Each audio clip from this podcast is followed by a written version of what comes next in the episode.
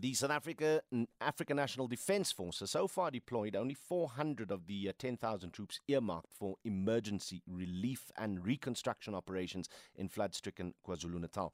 Joint civilian and military search teams were this week still recovering bodies from the debris more than a week after the disaster struck. There have been claims that deep and serious SANDF budget cuts are delaying water relief for desperate KZN flood victims. For more on this, we joined on the line by SANDF spokesperson, Brigadier General Andries Mahapa. Brigadier, good morning. Good morning, sir, and good morning to your, to your listeners as well. I, I quoted a number of 400 out of 10,000 that have been deployed already. What is that figure as you and I speak this morning? This morning, as we speak, we are just uh, uh, less than 500. It's incremental uh, uh, as we speak, based on the, our daily assessment uh, through the Joint Operations Center. Is the largest time of need not right now, hence the largest deployment needed right now? Yes, it's true what you are saying. However, note must be taken that we cannot flood the soldiers on the in KZN without knowing where to go. We are directed by the assessment in terms of the search and, search and rescue. Every morning we have the meeting at the Joint Operations Center whereby we make priorities in terms of where to go, working together with the local councillors. Mm. At your introductory remark, you indicated the budget cuts impacting the operations of the SNDF in terms of supplying of water. Yeah. Uh, that is not the truth because as we speak now, we have up to nine uh, water bunkers that are assisting the municipalities and Motsepe Foundation tankers. In total, I think here in KZN, we are sitting at about uh, 189 mm. tankers distributed across uh, KZN at the affected areas. So they are not enough, mm. but we are doing something with what we have. As some tankers are coming from Pretoria to reinforce the ones that we have here. Over and above the tankers, we, ha- we have what we called um, a water purification system that has been deployed here in KZN, yeah.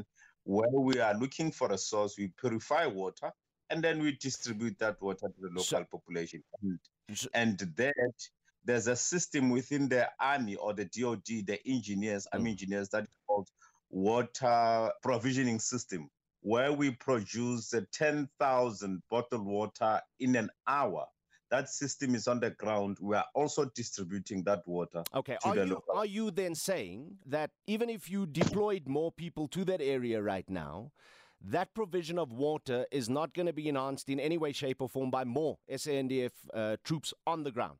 There's a need for water. Yeah. There's actually a need for water, not only for the communities, even for business, the industries. Mm. They are complaining that they cannot start their operations because they need water. They need to clean the, their place of operation so that they can start working, so that the economy can start kicking in and people must not lose their job. For an example, Toyota, they need to flush out all that mudslide. That is a requirement of water. Mm. So there's actually a need of water here, which is a primary requirement at the moment. What I'm asking is, as that intro suggests, that there's a delay in water relief because uh, the SANDF budget cuts does not allow more troops to be on the ground in KZN. Are you in agreement with that statement? No, I'm not. I'm not in a sense that remember, this is not an SNDF led mm. operation. It's a joint operation with all disaster management committees led by COGTA because this is a disaster relief. The- so, as an SANDF, we are assisting, we are part of the team. Now, let me just understand the logistics plan that is being presented to the SNDF right now, how many troops does it require? At the moment, we have planned to have 10,000 on the ground based on daily assessment in terms of the requirement of the boots on the ground. I'll give you an example. Yesterday, we went to an area called uh, Inanda, mm. where there's a shortage of water.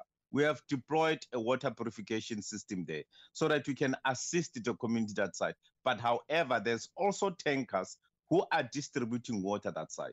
So I wouldn't say um, the plan is poor or we are not making any differences there is a need and will always improve as we continue. But what is more of critical now is to continue with search and rescue so that we can find the bodies and those members who are displaced so that okay. we can put them in a temporary shelter. By the start of this new week, as in Monday, how many SANDF troops will be on the ground in KZN?